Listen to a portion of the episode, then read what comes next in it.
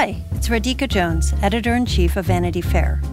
If you love digging into the week's political headlines, subscribe to Vanity Fair.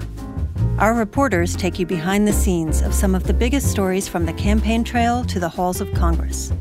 Just for our Inside the Hive listeners, save 15% on a yearly digital subscription to Vanity Fair with promo code POD15. That's vanityfair.com, promo code POD15 for 15% off one year of all you can read, watch, and hear.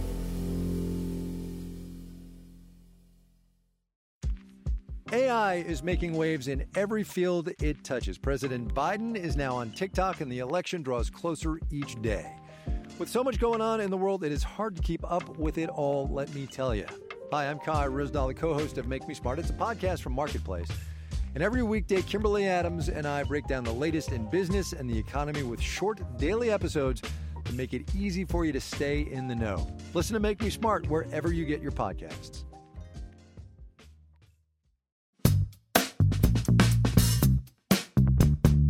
Welcome back to Inside the Hive, taking you inside the news with the people who make it, shape it. I'm Emily Jane Fox. I am here solo this week to introduce what I think is a really fantastic episode about the human toll that the war in Ukraine, two weeks in, is taking on both the people who are fleeing incredible destruction and devastation there and all of us who are watching it. Um, we have Miriam Elder, who is our fearless editor at The Hive and Vanity Fair, uh, who is a true expert and empath, and she really shares her wisdom and knowledge of what is happening over there and what it is like to be making the impossible decisions to flee your home and your family and to take your children from absolute horror and devastation and put them in train stations or in bunkers underground or over borders and to not know what tomorrow is going to bring and um, all of the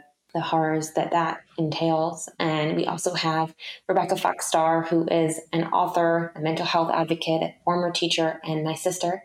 Uh, and she talks about how we talk to our children about what is happening here and what we should tell our children when we aren't sure if there's going to be safety or if there is safety, how to process what is happening around the world. And the combination of these two conversations is incredibly powerful to me as a new mom and as just a person with blood pumping through her veins. And I hope that it is helpful to you to make sense of what is happening and to also shine light on sometimes what I think is lost in these conversations where it's politics and Putin and war strategy and economic sanctions and all those things are incredibly important. But I think what moves the needle most and what moves me personally is talking about the people who are impacted by these political decisions and these economic sanctions. And uh, for those of us who are incredibly privileged enough to maybe not be touching this or feeling that incredible devastation or insecurity every morning, and we are so fortunate and we should uh, not lose sight of that for one second. But for those of us who have the ability to sit back and reflect on this instead of uh, reflexively react to it, how we can process it better and help those around us who may be less well equipped to process it, process it. So please take time to listen to this. I think it's incredibly important and it was useful to me to work through this. So I hope it's as useful to you. Here, first, we have Miriam Elder, and then followed by an interview with Rebecca Fox-Starr. Hi, I'm Michael Calore, the co host of Wired's Gadget Lab. And I'm Lauren Goode, the other co host of Wired's Gadget Lab. Get ready to dive deep into the cultural phenomenon that's been shaping conversations, sparking movements, and breaking barriers for over a decade. The new three-part docu-series Black Twitter: A People's History, based on the groundbreaking Wired cover story by Jason Parham, explores everything from the fun, games, and inside jokes that characterize the early years of Black Twitter to the social movements, the voices, and the hashtags that made Black Twitter an influential force in nearly every aspect of American political culture. Join us as we unravel the threads of this digital community, tracing its origins, celebrating its triumphs, and exploring its impact on society at large. Watch the series from Onyx Collective in association with Wired Studios, premiering on Hulu on May 9th. This show is sponsored by BetterHelp. How is your social battery right now? Is it bursting with energy or drained? How do you recharge it? Have you ever reflected on those questions? Therapy can give you the self awareness to build a social life that doesn't drain your battery. And if you're thinking of starting therapy, give BetterHelp a try. It's entirely online and designed to be convenient, flexible, and suited to your schedule. Find your social sweet spot with BetterHelp. Visit betterhelp.com slash hive today to get 10% off your first month. That's betterhelp, H-E-L-P dot com slash hive.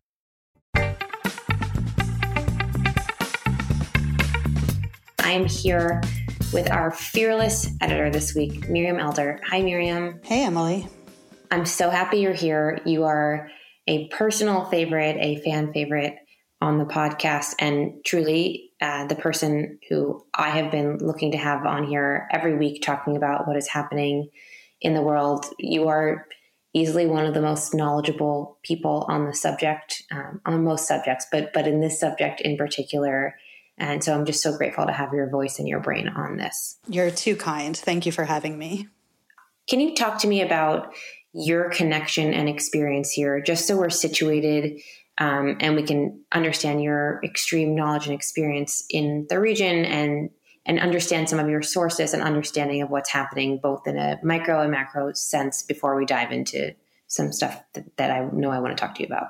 Sure. Uh, my experience is part personal and part professional. I was uh, born to two people who fled the Soviet Union separately in the 70s and you know raised us uh, raised us here in the U.S. So there's a personal connection there. My whole family is Russian, um, but then because I always had an interest in journalism and international affairs, I spent a bunch of time reporting from Russia. The bulk of it was from 2006 to 2013, and yeah, watching the families facing uh, the decision about whether they're going to flee their home and larger families and businesses and everything that they own and know and feel comfortable in and leave for a great unknown um, and watching the children in particular packed into train stations or cars for days on end or sleeping in basically bunkers underground is just tearing my heart out and I, I just need to know what you're you're hearing and seeing and thinking as you watch this too well, you know, we're we're speaking on Wednesday afternoon, and this morning um, was arguably the most horrific attack that uh, we've seen in this two week long war. Uh, Russia bombed a hospital uh, in the city of Mariupol in the south. There are horrific images coming out of pregnant women being carried out on stretchers. It was a maternity ward in there, right? Yeah, it was a maternity ward. So I definitely want to talk about the people who have fled. They're going through unique horrors. But the point that we're at in the war right now is when you are really seeing the brunt of a truly gruesome Russian military strategy. It's something that people have been sort of horrifically waiting for since this began. I think there was a lot of attention, rightly so, on the vast resistance that Russian troops have been facing from Ukrainian fighters and from regular, regular Ukrainians. But the reason that Ukrainians have been yelling for for help is because they cannot defeat a ruthless army like this on its own. And Russia, of course, has a strategy of targeting hospitals and targeting civilians, and that's what we're seeing today. So the images of everybody, but women and children in particular, being just being attacked uh, on purpose in the middle of this gruesome war is is truly horrific. Isn't that a war crime? It is a war crime, and already the conversation around war crimes is, uh, you know, is happening. So mm-hmm. I don't think anybody understands really how long this is going to last or how this war will develop but one hopes that there will be a time for accountability. Uh, whether Putin survives to that point is a question, but certainly hope that war crimes trials would follow this. I know that that was getting a million steps down the road, but but it, I, I sort of just feel like it's worth underscoring that these are not normal actions when it comes to war. These are it's just unthinkable what is happening, and of course, accountability has to happen down the road. But but as we're living through them and, and watching them, it's I, I just feel like we need to take a step back and realize this is not just normal course of terrible war stuff. It's to a different level. You you and I uh, we are on a, a, weekly sort of news call every week that we have with other reporters who write for the Hive, and you brought up a story that I had seen too uh, about this pediatric cancer hospital, and I almost can't even talk about it, but I think we should talk about it. Can you explain what happened and what what the people who were being treated in this hospital were facing? Yeah, so images began emerging uh, last week of kids who were in the middle of cancer treatment when the war broke out, because of course war, you know, works on its own schedule and just makes you think of what the people there are going through. And we think about the disruption of like not being able to go to school or not being able to go to the store but these are children who without this treatment will will not make it. And there was an incredible convoy that was organized uh, to get these kids out. Uh, I would recommend listeners read the story by Mark MacKinnon in the Globe and Mail, the Canadian paper. He has an incredible story of how these 73 children and their caretakers and siblings uh, were loaded into school buses and ambulances, ambulances for the kids who could not sit upright and had to lie down as they were driven uh, over the border to Poland. But it's a horrific story, but one with whatever we can call a good ending in these in these times. And so they're all in safety in Poland right now, thank God. It's amazing. I, I don't know if this is the same story, but, but something I was reading about it yesterday. Uh, there was a doctor from the hospital who was quoted saying, I think most of the children will become indirect victims of those Russian army attacks because they will die because of the interruption of treatment, because of infections, and we can do nothing. And to me, that is you know you see as as people who are as fortunate as we are to be in the United States and safe and able to pick up medicine from a pharmacy and drive in our car and not sit in days of traffic. We are the most fortunate people to be able to do all those things. But we see the images or we listen to interviews or, or we consume pieces of this throughout our the course of our normal day. And you think about the big destruction, the bombing of a hospital, casualties of soldiers, and you see phone calls with leaders and press conferences with President Biden and you sort of see the war coverage, but it's rare that you hear about the interruption of day to day life. And that quote to me felt like these children are already going through something extraordinarily devastating. And now the extraordinary devastation is being interrupted. Absolutely. And then there was something else that stuck out to me in the story that I read that these kids are being transported in the middle of their treatment across the border and uh, two of them had to go in a separate vehicle because one had chickenpox and the other had COVID. And so it's just one thing on top of the other, something that, you know, is so difficult in, like you say, our privileged lives over here. But uh, throw these sort of circumstances into it, and it becomes almost uh, unbearable to contemplate. But of course, we all have to contemplate it. I listened to um, an episode of The Daily over the weekend, and there was a reporter who was also fleeing Kiev, and she was going to different cities and talking to different people who were leaving their homes along the way. And um, some people were leaving husbands and fathers and sons and brothers behind. Um, there was one young girl who was interviewed who had to leave her hamster behind. And I'm wondering if you can speak to both on a personal level and then as someone who's speaking to people who are over there or or to be separated from people who are over there about both the decision to leave and then what they face when they do leave. Yeah, those those are are two separate but connected questions. Um, the interviews I've been watching, the stories I've been reading, it just seems like people in shock and disbelief. Mm. Everything has happened so quickly. You have to remember that as recently as two and a half, three weeks ago, people weren't certain that this was going to be their reality.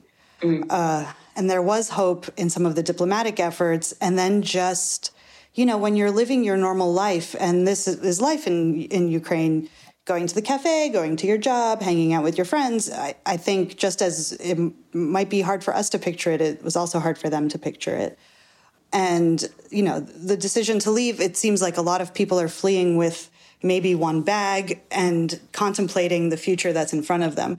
Right now, there is uh, an extraordinary amount of openness in Europe. It's rightly been the subject of a larger conversation about why Ukrainians are being welcomed in a way that Syrians were not, that Afghans were not, that Eritreans mm. were not. Uh, it is. What's your read on that? I think that there are multiple reasons. I think one is absolutely racism and and xenophobia. I think you know the fact that most Ukrainians, not all, but most, are white Christians. Mm. Um, it just feeds into the racist idea that you know the only people who can be integrated into societies are people who are quote unquote like us. Sure. Um, I think that's part of it. I also think that like the specter of Russia is very like unique and close to a lot of people in these countries who the older ones, you know, lived during the Cold War and had this constant threat at their shoulder. Um, but I think you know it's we'll we'll see how it is going forward. Right now, the EU is offering three year visas to Ukrainians so they can live and work there. Mm. Um, but it's like a very dire economic situation in Europe. The UK, notably, is not accepting Ukrainian refugees.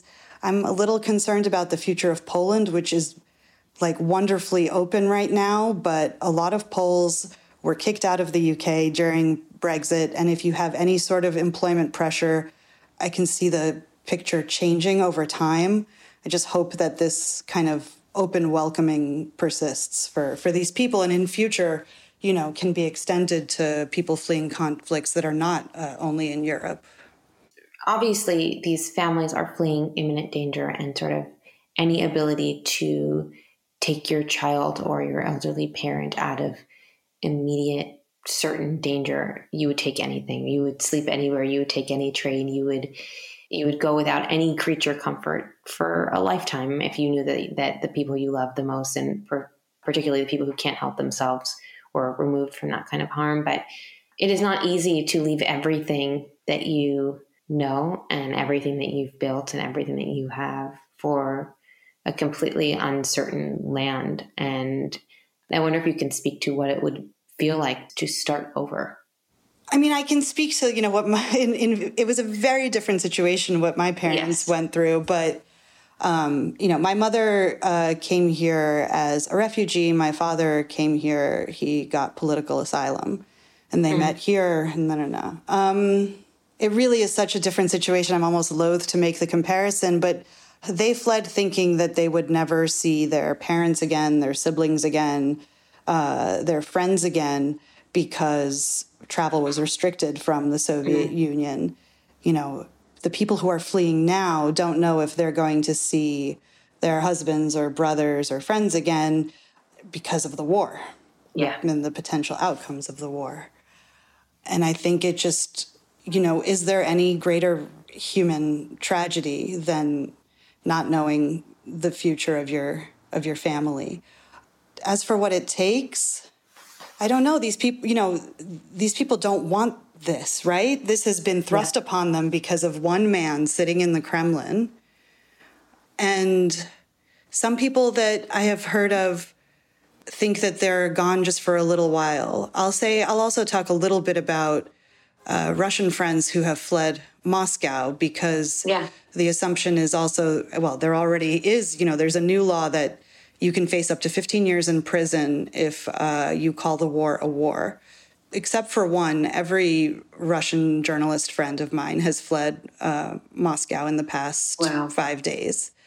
Um, and not to take the attention off Ukraine, but there, you know, everybody says, I fled with one little suitcase and a bag. I spoke with one friend who, as she was packing, who said that she wasn't even going to tell her mother they, mm. It was fear that drew, drove them out of the country, but now it's changing. But at that point, in that moment of fleeing, it seemed to me like a lot of people were thinking, we'll just get out while we figure out how things are and then we'll go back.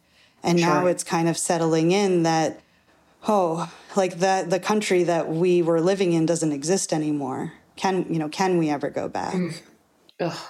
I'm so glad that you you brought up Russia and uh, it's something I wanted to ask you about because what we're seeing now is in order to stop Putin, you're seeing really you're you're seeing sanctions and and businesses stopping to operate uh, in Russia from everyone from Starbucks to McDonald's to our parent company Condé Nast, and I think just today on Wednesday, as we record this, the central bank limited withdrawals of foreign currency to protect the crashing ruble. And the Kremlin's spokesperson said that what the United States is doing is waging an economic war. Putin's not going to feel that. I think he politically will feel that. I think he's personally fine, and the people in, in the country he's enabled to have uh, gazillions of dollars are going to be fine. But what is that like for the average Russian who is not seeing state television calling this a war? In fact, the way that they're hearing about this is that Russian soldiers are being treated like liberators, freeing them from the Nazis. It's it's a very different thing. They have no idea about the casualties that are happening to their own soldiers.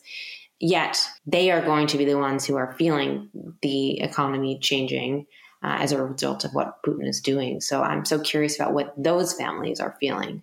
Yeah, I think when we sit and analyze Russia or any country really from the US, I think that there's a tendency to see like a unanimity that we don't ever apply to uh, the US itself. So, mm-hmm. the way I've been talking about this case, it's a very imperfect comparison, but it's kind of like in the US where you have where you have your full-blown trumpers and then you have um, the people who see reality mm-hmm. and I think that there's a part of the design of the sanctions and also this corporate effort that's not technically a part of sanctions, but is to make people, average people, realize, whoa, something is not right. Like, why are all these companies pulling out? But you have a master propagandist in the Kremlin, at least when it comes to internal propaganda. And he will absolutely spin it as see, we told you the West never loved you. It was, uh, it, it, only exists to punish you. Um, mm. So whether it has the effect, I'm not sure. It's changing life in Russia overnight. The fact that these products or restaurants or what have you are unavailable in major cities. A real middle class had grown up in Russia over the past like 10 to 12 years. That that is over. Um, but whether the intention that this allows people to see some sort of reality or think we are being isolated so extremely for a reason. I think the answer to that, if that's going to happen, is not totally clear to me because you have a president who deploys a propaganda machine that has answers uh, for everything. There seems to me to be little recourse, even if even if there was not this propaganda machine, or even if they were able to get a VPN and get access to news that is real and it's not filtered through the propaganda machine, what is the recourse for Russians if they do realize that this war is happening because of something that Putin is doing? What what could they possibly do that would actually change anything? Yeah, that's a good question. You know, everyone thinks that if enough people go out into the street, that they can really have uh, an effect. And the the main opposition leader, Alexei Navalny, who's currently in jail, uh, has called from jail for people to go out into the streets en masse. Obviously, that is that was always dangerous, but it's just inexplicably more dangerous now, in part because of this new law, um, and just in general, we've seen you know over six thousand people arrested in protests over the past week or so. So it's a huge risk. Uh, before it was a risk that maybe it would affect your job. You could go to jail, absolutely, for sure. You know, 10 years ago it was 15 days. In the past couple of years it was longer, but um, 15 years is no joke at all. And I don't know that we've seen the full extent of the crackdown that Putin will be deploying. So asking people to go out into the streets to protest is a huge, huge ask right now. It's a huge risk. Sure. My Last question for you is you know, we've seen a call to let six cities in Ukraine let, let citizens leave and get time to leave the cities and to find perhaps more safety elsewhere. Um, it's unclear of how long that will hold or what that actually will look like. But what are these families who would flee facing? And where I know that, that you talked about countries opening their, their borders, but it is taking and a car ride that would take seven hours is now taking three days. And I would imagine that's only going to get harder and worse, and resources are only going to get more scarce. So, what happens next for these people who are looking for safety in the places that they called home? Yeah, unfortunately, I'm going to have to give you a little bit of a geopolitical answer. Sorry, but um, you know, the biggest problem is that Russia has not been allowing these humanitarian corridors to exist. They opened some the other day. They were leading to Russia and Belarus. Um, they were attacking some of these corridors. So, the main problem and the horror that people are experiencing on a day to day, hour to hour, minute to minute basis is completely because Russia is not following um, the quote unquote rules of war. So at this point, really, uh, almost all my intention right now is on the city of Mariupol, where people are hemmed in by Russian forces. There is absolutely no means of escape. Water has been cut off to the city, electricity has been cut off to the city. There are photographs of corpses in the street, of mass graves. It's a level of horror uh, that nobody should have to experience. So I would love to be able to imagine what an escape route could look like, but because Russia's designs here are to destroy this country, whether militarily or politically by replacing its leadership, um, I just don't have huge amounts of hope for that.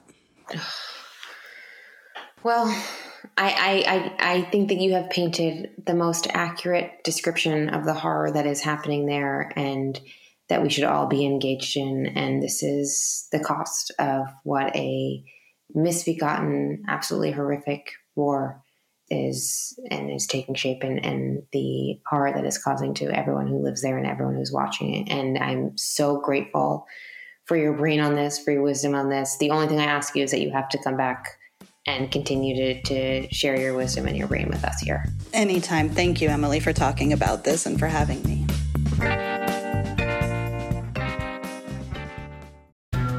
And if you are watching this video, either I'm dead or I'm in a very, very, very bad situation. She said, Oh my God, I can hear gunshots. I can hear men outside. Where are they? What have they done to them? Are they dead? Are they not dead? There is one suspect her father, the Sheikh. It's Madeleine Baran from In the Dark. We've teamed up with our new colleague, Heidi Blake, at The New Yorker to try to answer a question about one of the richest men in the world the ruler of Dubai. Why do the women in Sheikh Mohammed's family keep trying to run away? There's five policemen outside and two policewomen inside the house. So basically, I'm a hostage. And he reminded me that Sheikh Mohammed can get me anywhere.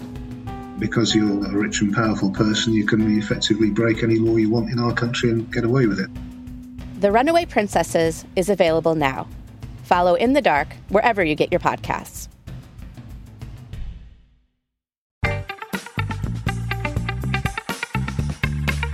This is a very special part two of this episode.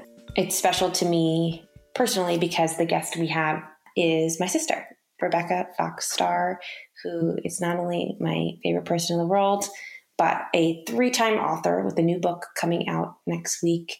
Uh, she's a mental health advocate, a former educator, the most incredible mom to two incredible children, and an amazing aunt to my daughter and just an all around A plus human. Rebecca Fox Starr. Hi, Beck. Hi, thank you for having me. Well, it's the perfect time to have you on the podcast. Yeah, I know this is like truly a dream come true, and you and I talk all day, every day about everything. But you have an incredible new book coming out next week called Mommy Ever After. It's your third book. The first two books that you came out with were two academic books about uh, postpartum depression, but your children's book, Mommy Ever After, which just go and buy it right now because it's the most beautiful children's book. We just read it this morning to JR. Uh, but it's a book about normalizing some of the harder feelings for your children and for their parents.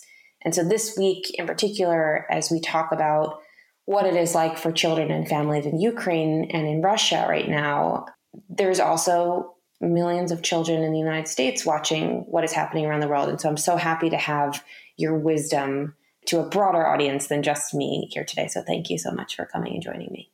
Thank you so much. I am so grateful to be here and feel so lucky to be having this conversation for so many reasons. Yeah, and the, the fact that you and I are able to sit uh, in safe places with our children. Uh, your kids are in school, and my baby's napping, and they're safe. And that is the luckiest thing in the entire world. And you and I talk about that all the time privately. I want to start um, before we get into what you do and what you're thinking about this week uh, and, and how your book relates to all of this. I want to read something that the First Lady of Ukraine wrote uh, earlier this week she wrote it because she's been getting a million interview requests and media requests and i think this was her answer to that and and she says in what she wrote that she needs the media to keep covering this and to talking about this and so i feel like it's my responsibility and our responsibility here to do this. I'm not going to read the whole thing but i'm going to read a big chunk of it because i think it's important. Great. so she wrote Perhaps the most terrifying and devastating of this invasion are the children casualties eight year old Alice, who died on the streets while her grandfather tried to protect her, or Paulina from Kiev, who died shelling with her parents. 14 year old Arseny, who was hit in the head by wreckage and could not be saved because an ambulance could not get to him on time because of the intense fires. When Russia says it's not waging war against civilians, I call out the names of these murdered children first. Our women and children now live, with bomb, live in bomb shelters and basements. You have most likely seen all the images from Kiev and Kharkiv metro stations where people lie on floors with their children and pets trapped beneath. These are just consequences of war for some. For Ukrainians, it is now a horrific reality. In some cities, families cannot get out of the bomb shelters for several days in a row because of the indiscriminate and deliberate bombings and shellings of civilian infrastructure. The first newborns of the war saw concrete ceilings of the basement. Their first breath was of acrid air of the underground, and they were greeted by a community trapped and terrorized. At this point, there are several dozen children who have never known peace in their lives. This war is being waged against the civilian population and not through shelling. Some people require intensive care and continuous treatment, which they cannot receive now. How easy is it to inject insulin in the basement or to get asthma medication under heavy fire? Not to mention the thousands of cancer patients whose essential access to chemotherapy and radiation treatment have now been indefinitely delayed. Our roads are flooded with refugees. Look into the eyes of these tired women and children who carry with them pain and heartache of leaving loved ones and life as they knew it behind. The men bringing them to the borders, shedding tears to break apart their families, but bravely return to fight for their freedom. With this letter, I testify and tell the world the war in Ukraine is not a war somewhere out there. This is a war in Europe, close to the EU borders. Ukraine is stopping the force that may aggressively enter your cities tomorrow under the pretext of saving civilians. Last week, to me and my people, this would have seemed like an exaggeration, but it is the reality we're living in today, and we do not know how long it will last. If we don't stop Putin, who threatens to start a nuclear war, there will be no safe place in the world for any of us, which I think is harrowing. And I wanted to pull up uh, yesterday, UNICEF released some numbers that more than a million children have fled Ukraine to neighboring cities in less than two weeks since Russia started its invasion. At least 37 children have been killed and 50 injured. That's as of Wednesday afternoon. So it is a very heavy place to start back up. But as Americans who are sitting watching this, the, the kinds of people who the Ukrainian First Lady was talking about witnessing this, and as she speaks about the fact that this was unimaginable to them and it's not some faraway place in Never Neverland. It is real. These are these people's lives. How do you take this all in as a mother, as a mental health advocate, as a former teacher, as someone who talks to people as an authority about how to speak to your children about fear and anxiety? What's on your brain as you watch all of this and see all of this? I answer this truly wiping tears from my eyes because that was so powerful and so sad. And mm. I think the first answer to your question is I would tell my children that same thing that this is sad for me too.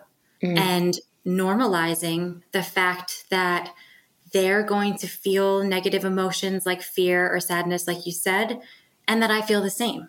I think showing vulnerability as a parent is one of the most empowering things we can do for our children. It models such good behavior for them because their ability to show vulnerability is crucial in their development. Mm.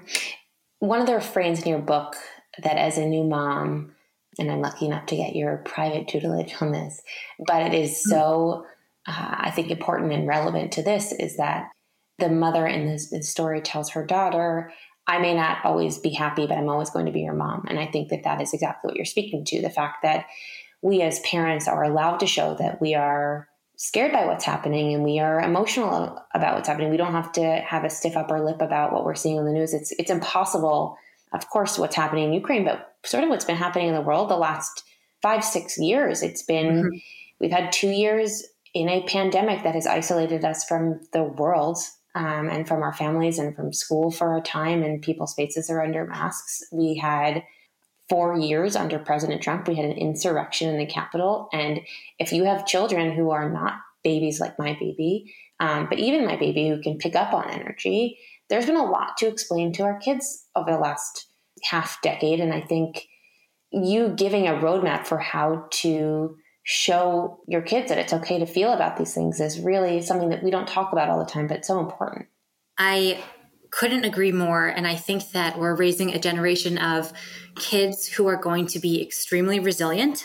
And as hard as it is for a mom to try to reconcile all of the difficult things my kids and our kids have been through over the past several years, I also continue to remind myself, and I encourage other parents to remind themselves that with this grit and from this grit comes great growth. Mm. And they will become more resilient human beings because we are all going to have hard things happen to us. We're all going to feel things that are sad, hard, scary, boring. We're going to feel lonely at times. So, giving them the tools to get through these more difficult, challenging times is so crucial because we're kind of instilling that within them. And, you know, I think about my kids who are in sixth grade and second grade. The last normal year of school that they experienced was third grade and pre K, respectively. Wow. That's crazy. Isn't that crazy? Well, knowing that basically in my life stage right now, every week feels like the biggest developmental leap to obviously that slows down as your kids get older but but the difference between pre-k and third grade yeah. is light years. It's a different child.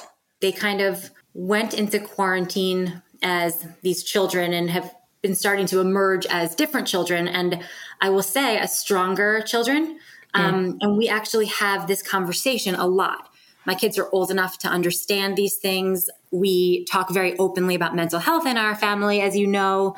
And I've tried to tell them, I've tried to employ dialectical thinking where I allow two things to be true at the same time.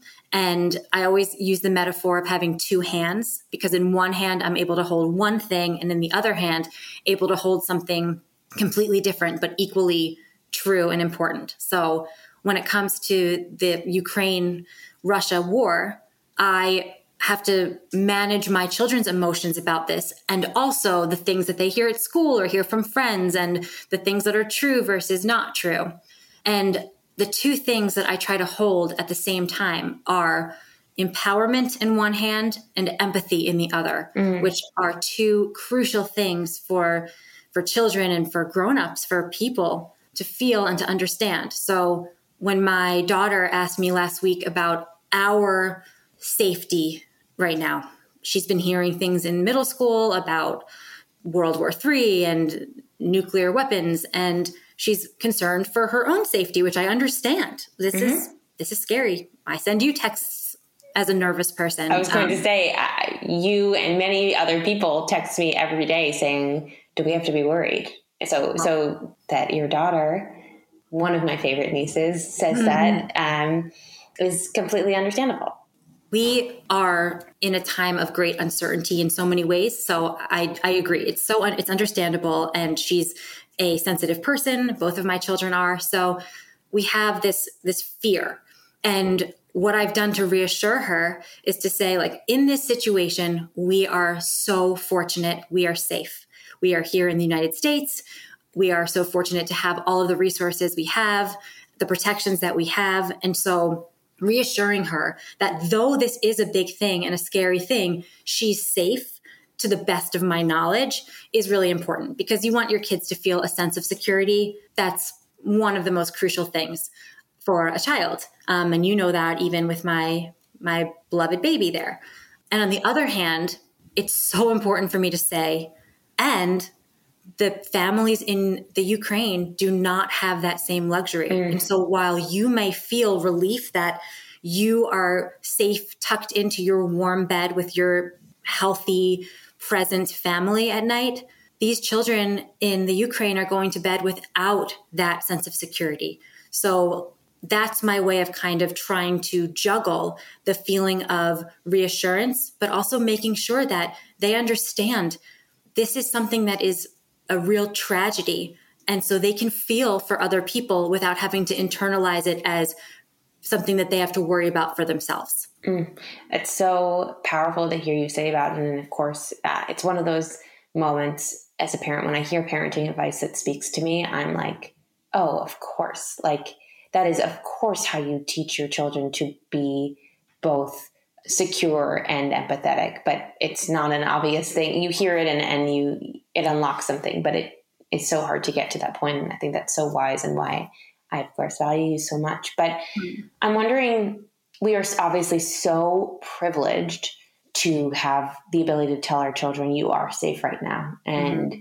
obviously all the parents and children in ukraine right now don't have that luxury and there are millions of children around the world and even in this country who don't have that luxury right now for any number of reasons. When our children are not safe, whether it's from a war or from a pandemic or from guns in this country or from drivers or whatever it is that you don't have the luxury of the security that we have right now, what do you tell your child then? That's a fantastic question. And one that I've wrestled with in my own life, but I'll tell you how I explain it. And I think it resonates with my kids because I've heard them turn around and use it with other people. Mm. So, what I say is, I can't promise you that everything's going to be okay because sometimes things are not okay. But I can promise you that you will get through it and that you'll be strong and you have the tools. And the little expression that I've created with my kids is, I can't stop it from raining, but I can be there to give you an umbrella. Mm. So I can't control guns. I can't control death and loss and these really devastating, hard things that everyone's going to endure. But I can reassure them that they have strength and that we can get through really hard times and that those times just naming and validating that they are hard instead of saying you know everything's okay we're, we're all right you're okay you're gonna be you're gonna be all right it can be so powerful for your little people to hear, you're right. This is how you should feel. This is how I feel. It's understandable that you feel this way. And here's how we're going to get through it. If you're a child and you hear not only that somebody believes you and they validate you, but also that you have some control, that is going to be something that creates so much more security and stability and trust in their lives. It's so interesting because you are giving your children and all the children who read your books and the parents read your books such tools about how to handle their feelings. But I think so many adults are struggling with their feelings right now. And when we are devastated by what we see in the news or frustrated by living with masks and in isolation for two years or watch an insurrection in our capital just absolutely gutted or witness what happened in the Trump era and are so angry. How do we as adults and parents or people who are around children or or anybody else process our own emotion here without passing that on to our children and to our loved ones? I know that this is something that you think about all the time and, and something that you handled with your own postpartum after your son was born. I don't know how we grapple with what we are feeling in a way that is not going to impact those around us, or, or what are the tools that we can use? I think that it's become kind of a trite thing, but saying it's okay to not be okay and really living that is one thing that you can do. as a parent, just to, as I said, like model that vulnerability. But there is something that I've been able to lean into in the past year in particular that's been extremely healing and almost bracing for me, which is giving up some control.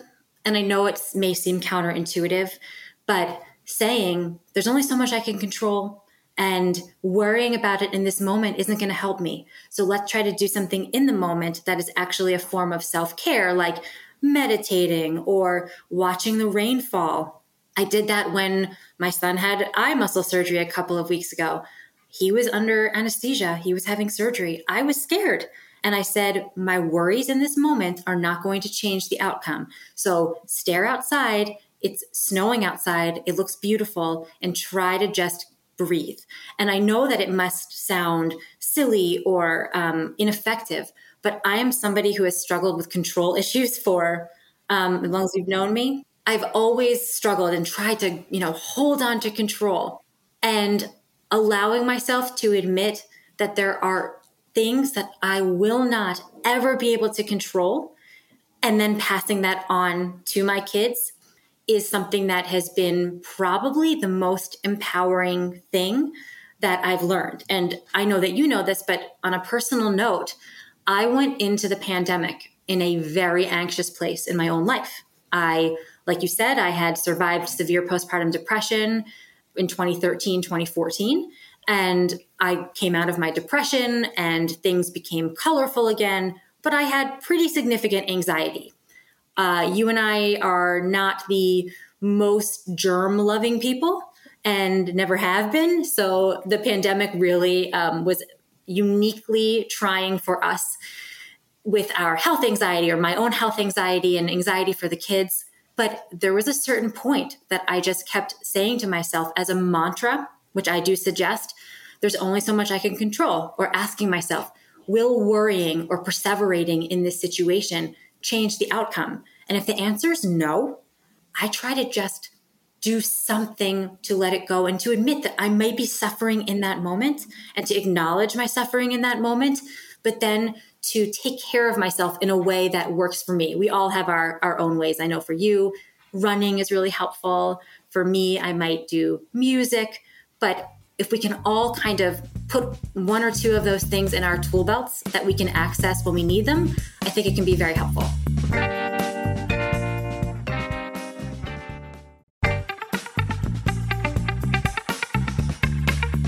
I think one of the things that you, it's not exactly how you say it, but you remind me all the time when I have anxious moments as a mom or newly, as a, as a new mom in particular, when everything is so new and, and so many things are happening at one time, you're physically feeling bad and emotionally everything is just sort of uh, in flux, that feelings are valid, but they're not fact just because you feel it doesn't mean it's like it's going to happen or that it's it's the reality. And if you are worrying about the worst case scenario it doesn't make it fact just because you feel like you're worrying about it. And that has been an incredible tool that you have given me in a way to to look at sometimes the the tougher feelings. And i just want to mention before i let you go back to book coming out life the book mommy ever after that you have coming out now your first two books are incredible and i urge everyone to go read them too, particularly um, if you have a new mom in your life, or you're going to be a new mom, or your daughter or daughter-in-law is going to be a new mom, or or whatever it is, uh, you just want to be more emotionally in tune. Go go read them. But mm. new book, Mommy Ever After, which we literally read every day in our house. Um, mm. It's such a special book for this moment because uh, I think that it's impossible to hide how we're feeling from our kids, and we shouldn't hide how we're feeling from our kids. And so to have a beautifully illustrated book and a beautifully told sweet story with a little girl who has glasses, which mm. your daughter had glasses when she was little. I had glasses when I was little, and I never saw another child in a story who had glasses. And, and I know this sounds so silly, and it's such a infinitesimal problem uh, when we have an entire episode talking about physical safety and you know 50 children in Ukraine being injured and 37 children dying so far in two weeks. Having glasses is nothing, but when you're a kid who has glasses, uh, it doesn't feel like nothing, and those feelings are real too. And so to see that on the page is really important and feels really, really sweet. And um, this book to me is a perfect introduction into how we should talk to our kids about all this tough stuff.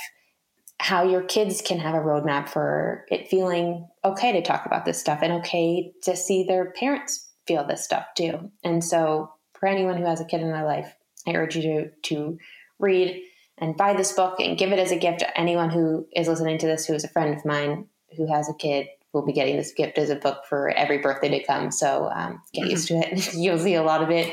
And I'm just so grateful, Beck, for obviously everything you do for me personally, but for you bringing these tools and this beautiful book and your wisdom to us here and into the world. I'm just eternally grateful for it. Uh, well, you are the greatest gift that I've ever received.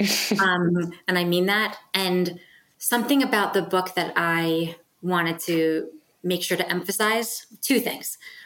Most people who read this book are not going to pick it up and say this is a book about mental health. So that's a good thing. Yes. Because it's, I think it's um, relatable and digestible and it is beautifully illustrated. I have nothing to do with it, so I feel like I can say that.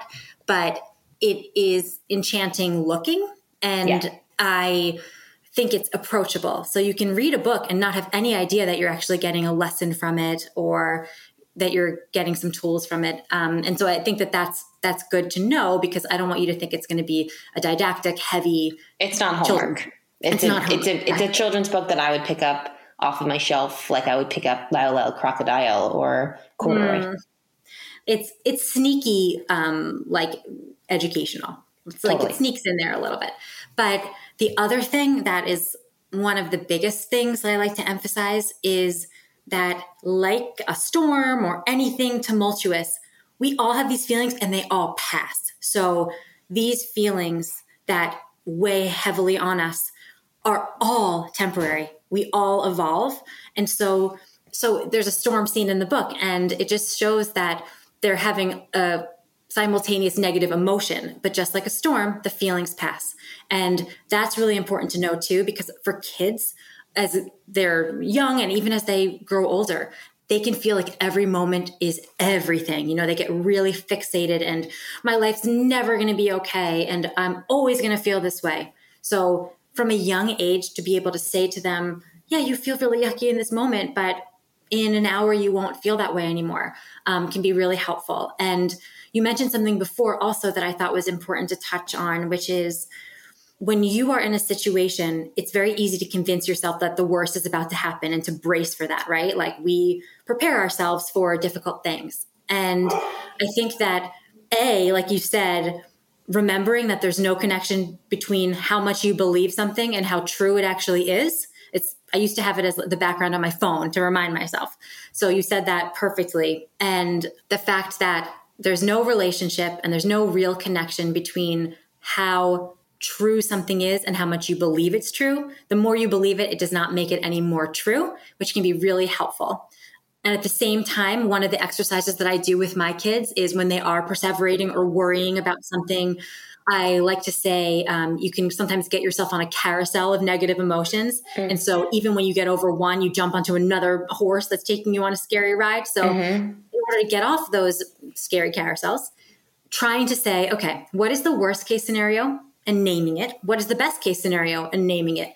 And what is the most likely scenario? And it's most often somewhere in the middle, and that's what happens. So I think stating these all these things, but then acknowledging what's realistically going to happen is also something that can take down the temperature of that anxiety a little bit so that you can feel worried, but it doesn't prevent you from doing what you want to do. Mm. I think that that is such a helpful way to talk to your kids and to think about all of this stuff. And I'm so happy that you came to talk to all of us about this. Everyone go pick up our book, Mommy Ever After. It is out Tuesday, March 15th. Tuesday, March 15th. I don't even know what day it is anymore, but that I believe is next week. And I love you. Thank you for everything and for coming by and, and being here with us. I love you the most. Thank you so much to our guests, Rebecca Fox-Starr and Miriam Elder, and of course, my co host, Joe Hagan. If you enjoy these conversations, please be sure to listen and subscribe to other great episodes of Inside the Hive. You can find them on Apple Podcasts, radio.com, or anywhere you get your podcasts. And don't forget to leave a nice review while you're there. Thanks to Brett Fuchs, our amazing producer, and the folks at Cadence 13 for their production work as well. And thanks, of course, to our sponsors. Please be sure to support them any way you would support this podcast. We will see you next week. I'm Alex Schwartz. I'm Naomi Fry. I'm Vinson Cunningham, and this is Critics at Large, a New Yorker podcast for the culturally curious. Each week, we're going to talk about a big idea that's showing up across the cultural landscape, and we'll trace it through all the mediums we love books, movies, television, music, art. And I always want to talk about celebrity gossip, too. Of course. What are you guys excited to cover in the next few months? There's a new uh, translation of the Iliad that's coming out, Emily Wilson. Oh. Really excited to see whether I can read the Iliad again, whether I'm that literate. I'm, I mean, the jury is out. I can't wait to hear Adam Driver go again in an Italian accent in Michael Mann's Ferrari. he can't stop. I mean, and, and bless him. I can't wait. Molto bene. Molto bene. We hope you'll join us for new episodes each Thursday. Follow Critics at Large today, wherever you get podcasts. You really don't want to miss this. Don't. Don't miss this. Don't miss it. See you soon.